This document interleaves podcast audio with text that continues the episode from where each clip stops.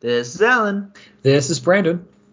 And welcome to D6 Minutes, the companion podcast to Dice Over Everything that is currently taking over our podcast, uh, where we talk about uh, topics for as long as the dice decide. All right. So, in terms of things taking over, what's been taking over your hobby time lately? Uh, five minutes. All right, so maybe this is just talking about stuff. All right. So there's been a couple of things. Um, I said that I finished my uh, Haqqislam uh, army uh, before, well, enough to actually play, but I actually uh, hadn't finished the the what do you call it? Have you finished the, the protection, varnishing? No, no, no, I finished that stuff. The varnishing and uh, the bases, which I did not mm-hmm. complete, and I realized that I have kind of a formula for the bases but um, you ran out I didn't like it. No, oh. there's like I basically painted a long time ago a different base for the same army, but that was just like playing. I used you know like normally I just used the extra paint that I had and then I put it on the base. And I really like this one base that I did off off my formula. Off formula? Uh oh. Off formula. And I'm like, how did I do this base? It looks like so good. And I, I and, and so I'm thinking like, so I basically ended up completing my bases and recently, so afterwards, which, you know, remember guys, your, your miniature is not actually done until you've completed your base. So I lied last time basically. Uh, but now I'm thinking maybe I'm still not done because I want to redo them in the base. And I realized just now, after like, you know, I realized this because I basically laid out all my miniatures together and looked at them and smiled. And I'm like, oh yeah, I'm done. I can actually go play. I've actually got, I've got quite a few now. I got like, I don't know, 20, 20 miniatures, which is yep. quite cool. Um, but now I might have to go and redo. Options. Yeah, yeah the, the, a lot of them are just uh, Ghulams though. Like most of them are Ghulams and uh, robots. Which are the line and a couple of them cannot even go into Haqqislam. Two of them cannot. So it's basically I I, it's all the I built enough. Troops. Yeah, yeah. Yeah, I built enough for my to to play the hack my first Assassin's Army that I was going to play. But technically, I do still have a couple still on the on the painting table. Um, yeah, so but after seeing them all lined up and realizing that one of these bases looks a lot cooler, maybe I will end up redoing it if I can replicate that base. I think basically what I did is I used skin color on the base because I had a lot of skin color left one time, and I was just like, I'll just put this on the base. Are the bases like a desert army? Oh yeah, are the bases like a reddish desert thing? Yeah, so that yeah, yeah. And so the the, the way I'm doing it right now, uh, I don't really put that much red in. Right, I have some red, but like I feel like the using the skin color put in a lot more, which I like more. Very rich, right? An orange, a nicer orange, rich orange, which I did not have on my bases. Mm-hmm. So I might have to redo them. I don't know. We'll see. Sounds like Adeptus Mechanicus bases. Anyhow, the less red. Yep. All right. Yep. so I've, been paint, I've still been painting away on the Void Elves because they have a ridiculous amount of detail from the Raging Heroes line. Mm-hmm. But finished up doing the non-metallic metal parts of them, and it was just from doing that, like getting super high contrast into your NMM is really important to make it actually look like it's shining. So yeah. one thing I think I don't know if I've been doing it but not thinking about it is that black lining is a pretty important part of doing like NMM. Just like when there's hard edges in between it, getting that black line in there matters. I don't know. You, I'm not yeah. sure, but black portions, sure. I found the black, black getting it, getting it down to being dark, and just like lines, yeah. like defining, like your edge highlighting matters more, but the black lining matters a fair bit too just to get the contrast up there. So I found that with just speed up doing the black lining process, where there's too many lines close together, if you've got sort of like intricate metallic shapes all joining together, which Raging Heroes likes to do, that like for the nice open areas with a black line down it for just like wherever there's like an inside corner or the edges, you just black line that like normal. But then when things get too close together, just break out a black wash and just put it on really thin into the recesses. And sure, you lose the color in the middle a little bit because you're washing, but it's so close together anyways that you, you get most of it done just by applying a wash rather than be like, no, I have yep. to blackline every little interior bit. Just break out a wash for when things get super close together and just hit it with a black wash. Yeah, man. Actually, I really like the black. I've been using not the, a black wash, but the black contrast paint.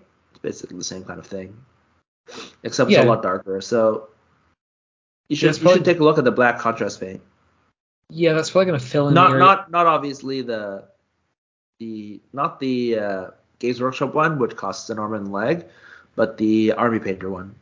Oh, I'm I'm already using Army Painter Dark Tone, which is the black wash. So.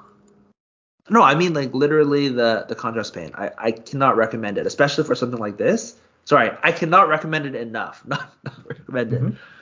Well, yeah, because something pro- exactly like you're saying, it's great. Well, because you could probably combine part of your shadow painting with that black lining process. So. Yep. Mm-hmm. Yep, and you can add a little bit of actual paint into it to make it uh, stick a little bit better and be the right color. I already I love do it. That with, I already do that yep. to paint shadow, so I basically make contrast paint. Anyhow. All right, on to some other topics other than what we've been doing in the hobby. All right. So, uh, I don't know if you have sensed this, but um, I've been really thinking about robot miniatures. Because you bought BattleTech? I bought a couple BattleTech miniatures. Mm-hmm. Uh, and so there's this other game called Steel Rift. It was, uh, I think it's Death Ray Designs uh, with the rules by Ash Barker, Guerrilla okay. Miniature Games. It's like a combo thing. What do you think about it? I haven't looked at it, so that's you're gonna get nothing. Okay, one minute. Well, that's easy then. So, so I looked at I looked it. at his previous game with the mechs. Do you remember its yeah, name? Yep. Um, not at the moment. I actually literally had it on my on my shelf. It was yeah. Go on. Anyways. Anyhow, that one didn't look super interesting to me. So it seems weird that he's releasing another mech game so quickly after. That was my only thought on it. I actually like this newer one. So it's basically like for 8 millimeter or 1 to 285 or something like that. I don't know what the actual scale is. So um, smaller than Adeptus Titanicus. Adeptus Titanicus is about 10, I think. It's about 10 millimeter. I think it is smaller. I guess. I don't know. Maybe the same size. Maybe it's the same size. I don't know. Um, yeah, maybe it is the same size than as Adeptus Titanicus. Um, in any case, um, it looks really cool. The mechs look cool. Um, and uh, you get to assemble them and put on the little like guns and everything like that, which is what I'm really looking forward to. So I really, really, really want to end up buying it, even though I bought a bunch of BattleTech minis. I'm like, oh, this is this is kind of what I want with robots, right? So, so I guess we might be going them together. We might be going over, but is it the same scale as BattleTech? I believe so, yeah. Yeah, so it's a BattleTech alternative. Interesting. Okay. All right. All right. You got one? Yes. I, am just trying to think of something that comes easily after this. So, on the note of new th- getting new things, we talk about Kickstarters a lot. So, mm-hmm. I was looking at, like, we both have probably bought a lot of Mantic terrain, and Mantic has recently come out, or they're coming out, with a line of sci fi terrain accessories but they've decided oh, to cool. kickstart. They've decided to kickstart this one when every previous one has always been just retail releases. Just wondering what your thought. Like it's not a huge pack either. It's sort of in line with the typical pack size. Just wondering what your thoughts are on like companies transitioning away from retail products on the same line then over to Kickstarters. All right, three minutes. So we'll have one after this. Um, I think they need to do whatever it takes to survive. So I and and it makes and whatever makes the most sense for them economically. I'm not like a lot of people who are who hold this like idea that you know Kickstarter should only be for whatever small small businesses or, or, or whatever. Like that that'd be kind of cool, I guess. But it really is just a platform to to launch things, right? And it's great for advertising and it, it, you know it builds in a lot of the infrastructure that you would have to do yourself if you ended up doing that but that other companies have done right? There's already an alternative right called gamefound. So i don't really see it. I see this more as like kickstarter more as like an infrastructure provider and an infrastructure and advertising provider. That's like saying, oh, you know, uh, Games Workshop shouldn't advertise on Facebook just because, you know, small businesses, that's the only way they can really advertise, right? No, they're going to do what they need, you know, that they need to do to make the most profit for themselves. So I don't really think it's that bad. And also, Mantic is a very small company. So to me, I'm like, who knows how well they're actually doing? Maybe they actually need this. So yeah, to me, I think just, it's They've made it to store yeah. shelves, so they're not like non-existent, but they're not yeah. huge. So to me, like, I, I think it's fine. I think they need to do, you know, even selling directly, like if they need to do that to survive and that's the only way that it can make money, like that's what they need to do. And I think that's sometimes often crappy for the uh, for stores, for retailers. Uh, but that's more about you know the way we have uh, you know structured our society to and, and well structured the industry right I said society because I was gonna gonna get into this whole capitalism bad thing, but I'll I'll leave that out. But specifically, we didn't, we didn't roll a six, no. Yeah, sorry. so, um, but in terms of the industry, like that's an issue with our retailers, right? Like we need, we want retailers as consumers because we actually want a place to play, right? But if there was an alternative model for our place to play, then it's fine if we all got our miniatures and stuff to do at home, right? It'd be fine In fact, now that. I'm so into 3D printing, that's what I was gonna say. They could just sell you STLs and you'd be like, good enough. Yeah, and then I think we just need to move that kind of industry that that that way so that you know the the retail can survive and even thrive without having to be having to charge like overcharge for product right? Because you're literally people go there and play and hang out and do all these kind of things that are that's the reason why people still want them. Not because they sell games workshop miniatures right?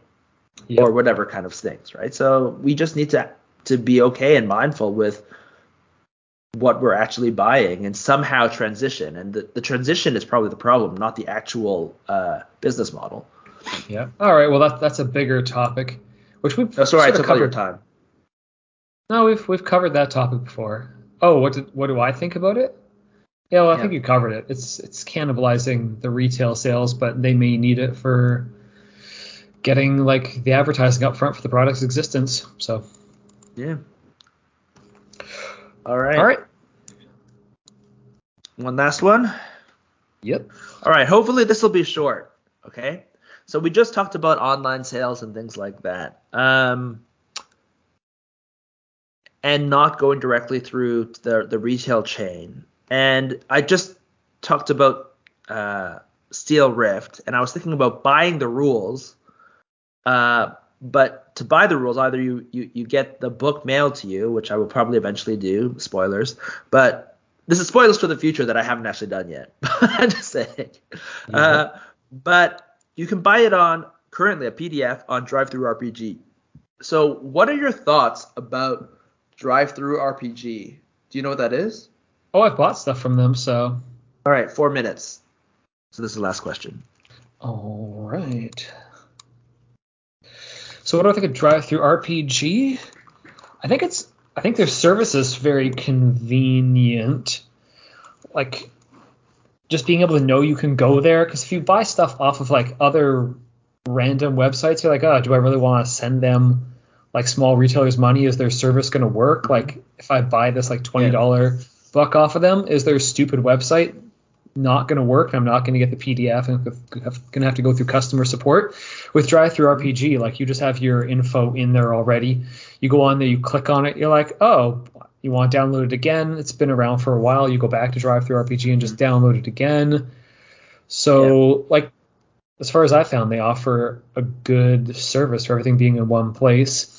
I don't know if you list stuff there whether it's going to get you much traction because from what I found, they have like thousands upon thousands of books, and it's kind of hard to organize things that way. And I don't think I'm not sure there are too many reviews on there either. It's not sort of like the level of Amazon reviews where you could just go and look at the quality of something and buy it based on that. So I don't think it really would help. It's gonna. It, I don't think that particular website really helps people yeah, decide to buy stuff. You just so have to know. It's a fine place to put your product. Mm-hmm. You think? Yep. Uh, but you wouldn't necessarily think you don't think that the advertising kind of cachet, unlike Kickstarter, right, which does both, but for a very specific way to sell your product.